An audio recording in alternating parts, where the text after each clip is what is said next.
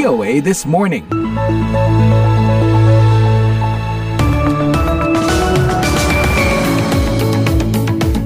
Halo, selamat pagi. Inilah VOA This Morning bersama saya Madioni, ditemani produser Karlina Amkas dan teknisi Jim Cook. Rabu 5 April 2023. Apa kabar hari ini? Di Washington DC hari ini cuaca cerah jadi lebih bersemangat. Semoga di tanah air juga sama ya. Berita pagi ini di Amerika didominasi oleh sidang pembacaan dakwaan terhadap mantan Presiden Donald Trump di pengadilan di kota New York.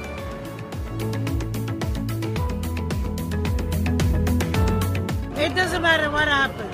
We will support President Trump no matter what. Tidak peduli apa yang terjadi, kami akan mendukung Presiden Trump apa pun yang terjadi. Selain itu juga ada laporan tentang reaksi Rusia mengenai bergabungnya Finlandia di NATO. This is truly a historic day. I'm tempted to say this is maybe the one thing uh, we can thank Mr. Putin for. Pagi ini VOA This Morning juga dilengkapi laporan tentang kontroversi partai politik utama di tanah air. Dan jangan lupa siaran ini juga bisa diikuti melalui situs www.voaindonesia.com atau simak lagi dalam podcast VOA This Morning episode hari ini di podcast langganan Anda. Sebelum kita ikuti laporan-laporan tersebut, inilah berita dunia.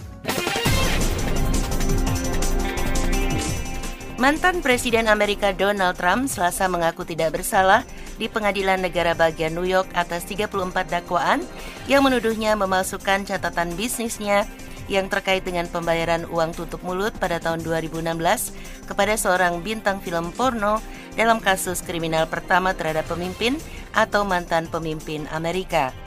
Jasa, Jaksa Distrik Manhattan, Alvin Bragg, di gedung pengadilan setelah Pembacaan dakwaan itu menegaskan kasus hukum yang diajukan kantornya terhadap mantan Presiden Trump. No matter who you are, we cannot and will not normalize serious criminal conduct. Tidak ada siaran televisi langsung mengenai persidangan tersebut setelah Marjan, Hakim Agung Negara Bagian Kota New York, menolak permintaan media untuk menayangkannya. Tetapi pengadilan mengizinkan sekelompok kecil fotografer untuk mengambil foto sebelum persidangan dimulai. Mantan presiden yang menakan jas biru dan dasi merah tampak muram dan serius serta merenung dalam salah satu foto yang diambil beberapa saat setelah ia duduk di antara pengacara pembelanya di meja terdakwa. Sementara itu, saat mantan Presiden Donald Trump menyerahkan diri kepada pihak berwenang di gedung pengadilan Manhattan dan mendengar pembacaan dakwaan atas sejumlah tuduhan kriminal juru bicara Gedung Putih, Karine Jean-Pierre kepada wartawan mengata mengatakan dakwaan Trump bukanlah fokus bagi Presiden Joe Biden. So obviously he will uh, catch part of the news when he has a moment to catch up on the news of the day, but this is not his focus for today. Sudah disiarkan oleh banyak jaringan berita di sini setiap hari selama berjam-jam. Jadi jelas ia akan mengetahui bagian dari berita itu saat ia punya waktu untuk menonton berita harian, kata Jean-Pierre. Tapi ini bukan fokus Biden untuk hari ini, ujarnya. Sebuah komite pengawas PBB mendesak pemerintah Irak untuk mengambil tindakan guna menghentikan praktek penghilangan orang secara paksa yang telah mengakibatkan penculikan dan penghilangan hingga satu juta orang dalam lima dekade terakhir. Laporan yang dikeluarkan selasa oleh Komite PBB untuk penghilangan paksa, sebuah badan yang terdiri dari 10 ahli independen itu didasarkan pada kunjungan ke Irak dari 12 hingga 15 November 2022. Para penulisnya mengungkapkan keprihatinan yang mendalam bahwa praktek tersebut yang telah berlangsung di sebagian besar wilayah Irak sejak 1968 terus meluas dan saat ini dipraktekkan tanpa dikenai hukuman.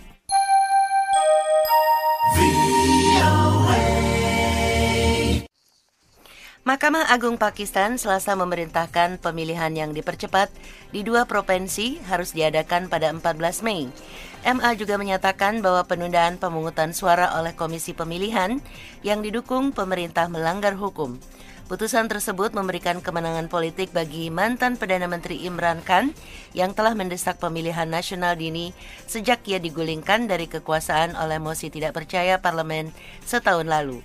Partai politik Pakistan Tehrik-e-Insaf atau PTI yang dipimpinkan menguasai badan legislatif dan pemerintahan di Provinsi Punjab dan Khyber Pakhtunkhwa hingga Januari. Ketika akan membubarkannya untuk memaksa pemungutan suara nasional lebih awal. Penggantinya Perdana Menteri Syekh Basaris menolak seruannya untuk pemilihan baru dan mendukung penundaan yang direkomendasikan oleh Komisi Pemilihan. Sarif mengatakan tidak mungkin menyelenggarakan pemungutan suara saat negara mengalami krisis ekonomi dan meningkatnya serangan teroris. Perintah yang dikeluarkan yang dibuat oleh Komisi Pemilihan Pakistan dinyatakan tidak konstitusional tanpa otoritas atau yurisdiksi yang sah dan dengan ini dibatalkan. Demikian keputusan lembaga yang dipimpin seorang ketua dan beranggotakan tiga hakim agung Selasa. MA Pakistan menetapkan 14 Mei sebagai tanggal baru untuk pemungutan suara di Punjab untuk mengganti waktu yang hilang. Amerika telah membantu Ukraina membersihkan dan menghancurkan lebih dari 530 sisa bahan peledak di negara itu tahun lalu. Tetapi Ukraina masih memiliki daerah luas yang terkontaminasi ranjau darat, persenjataan dan bom rakitan yang belum meledak akibat invasi Rusia ke negara itu. Demikian menurut sebuah laporan Departemen Luar Negeri. Dalam laporan tahunan yang dirilis Selasa, Departemen Luar Negeri Amerika mendokumentasikan upayanya untuk membantu lebih dari 60 negara menghancurkan bahaya ledakan dan senjata konvensional lainnya. Sekian berita dunia VOA Washington.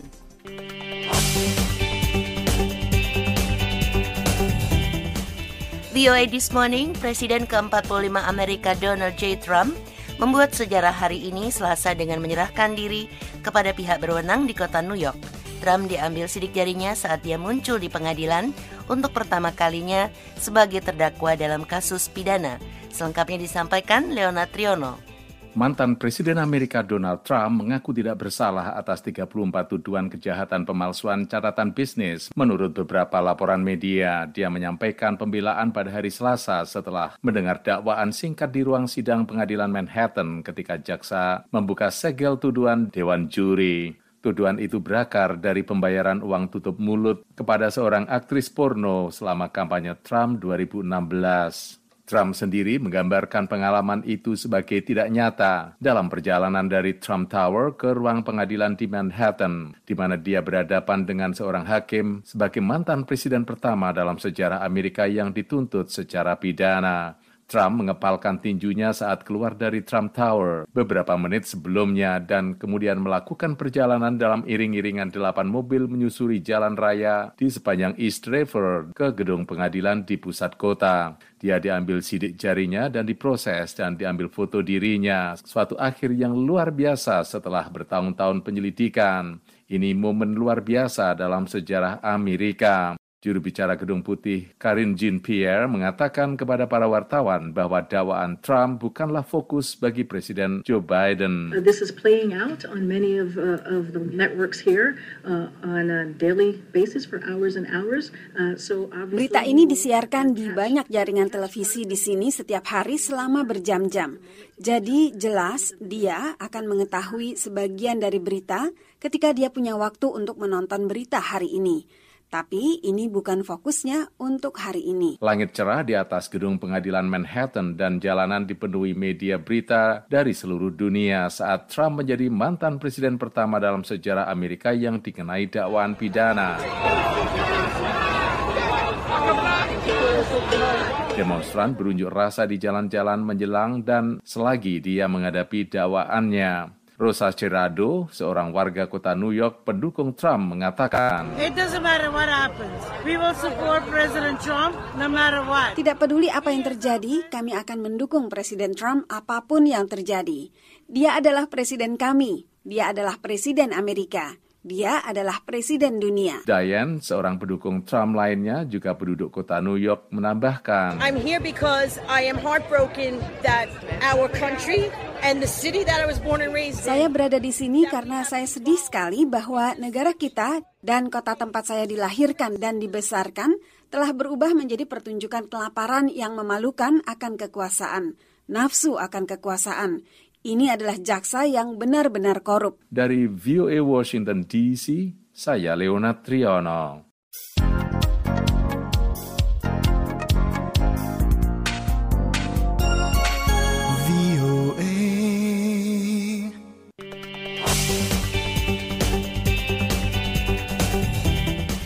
Pendengar Finlandia secara resmi bergabung dengan aliansi militer NATO pada Selasa. Ini memberi pukulan besar bagi Rusia yang invasinya ke Ukraina secara bersejarah justru menata ulang lanskap keamanan benua tersebut. Selengkapnya disampaikan Karlina Amkas. Keanggotaan Finlandia dalam NATO memicu perubahan besar dalam lanskap keamanan Eropa.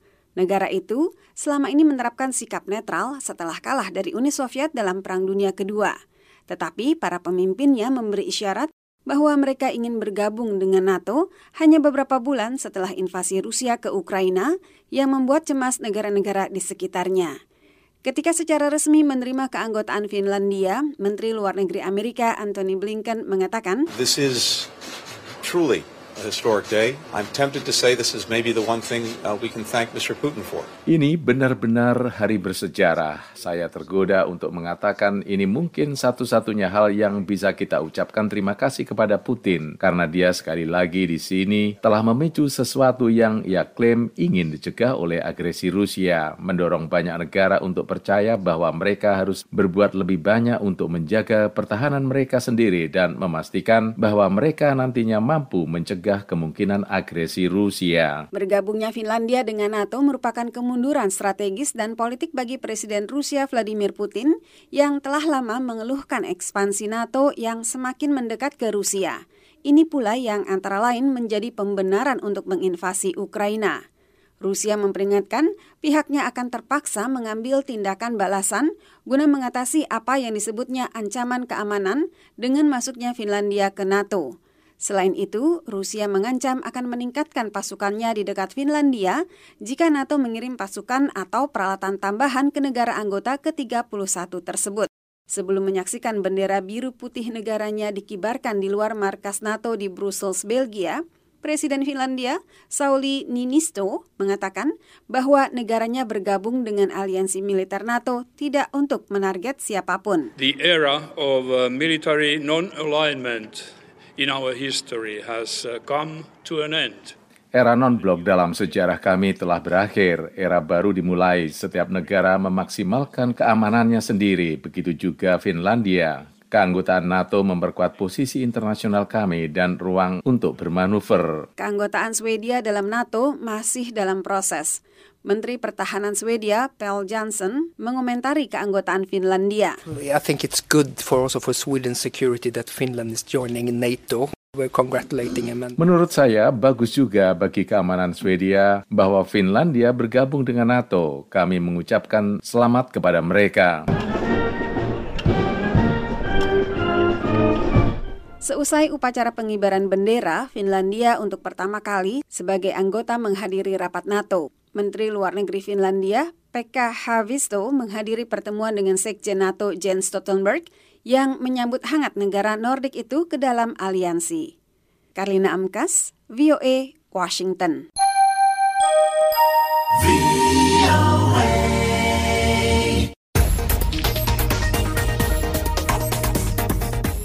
Pakar hukum tata negara menyebut solusi bagi polemik Partai Prima sebenarnya sederhana, yaitu mengabaikan putusan Pengadilan Negeri Jakarta Pusat. Berlarut-larutnya persoalan ini justru menimbulkan kekhawatiran terkait isu upaya penundaan pemilu. Selengkapnya disampaikan Nur Hadi Sucahyo. Komisi Pemilihan Umum KPU dan Badan Pengawas Pemilu Bawaslu seharusnya mengabaikan keputusan Pengadilan Negeri Jakarta Pusat pada 2 Maret terkait gugatan Partai Rakyat Adil Makmur atau PRIMA. Langkah pengabaian itu dilindungi oleh Undang-Undang Dasar 1945 sebagai hukum tertinggi. Namun kedua lembaga justru mengikuti irama permainan Partai Prima yang melahirkan verifikasi susulan sebagai syarat keikutsertaan partai ini dalam pemilu 2024. Padahal kata Direktur Pusat Studi Hukum Konstitusi Universitas Islam Indonesia Yogyakarta, Alan Fatan Gani Wardana, jalan keluar polemik ini sederhana. Yang bikin lama ini kan adalah kepentingan-kepentingan di balik ini. Kita nggak bisa memisahkan ya dari rangkaian-rangkaian sebelumnya yang mengusulkan adanya penundaan dan lain sebagainya. Partai Prima diuntungkan putusan Pengadilan Negeri Jakarta Pusat. Pada 14 Oktober 2022, partai ini dinyatakan gagal lolos verifikasi administrasi oleh KPU dan tidak diikutkan dalam tahapan selanjutnya. Pada 8 Desember 2022, Partai Prima mengajukan gugatan perdata ke PN Jakarta Pusat dan secara mengejutkan dikabulkan dalam putusan pada 2 Maret 2023. Apa yang terjadi tentu membuat gerah DPR. Anggota Komisi 2 Arief Wibowo menyebut putusan Bawaslu yang tidak konsisten menjadi bagian dari upaya menunda pemilu. Dan ini tentu bisa dibaca bertaut erat dengan adanya dorongan yang kuat untuk dilakukannya berdasarkan tentu keputusan politik apa yang disebut sebagai penundaan pemilu. Rekan Arief di Komisi 2, Komarudin Watubun bahkan langsung menilai Bawaslu terlibat dalam upaya menunda pemilu. Sementara Ketua Komisi 2 Ahmad Doli Kurnia Tanjung menyayangkan persoalan muncul ketika KPU, Bawaslu, dan DKPP sebenarnya sudah dibekali dasar hukum yang kuat seperti Undang-Undang Pemilu. Ini memunculkan labirin baru, kekusutan baru yang harus kita urai. Pelan tapi pasti Partai Prima membuka harapan untuk mengikuti pemilu 2024. Komisi Pemilihan Umum telah mengeluarkan surat pernyataan yang menyatakan partai tersebut lolos verifikasi administrasi pada 31 Maret 2023. Ketua KPU Hasim Asari menyampaikan hal itu dalam rapat bersama Komisi 2 DPR. Karena kemarin yang disampaikan itu untuk perbaikannya adalah di dua provinsi, Provinsi Papua dan Provinsi Riau meliputi enam kabupaten kota. Setelah itu dinyatakan memenuhi syarat administrasi dan kemudian sudah dilanjutkan dengan verifikasi faktual untuk kepengurusan. Nur Hadi melaporkan untuk VOA Washington.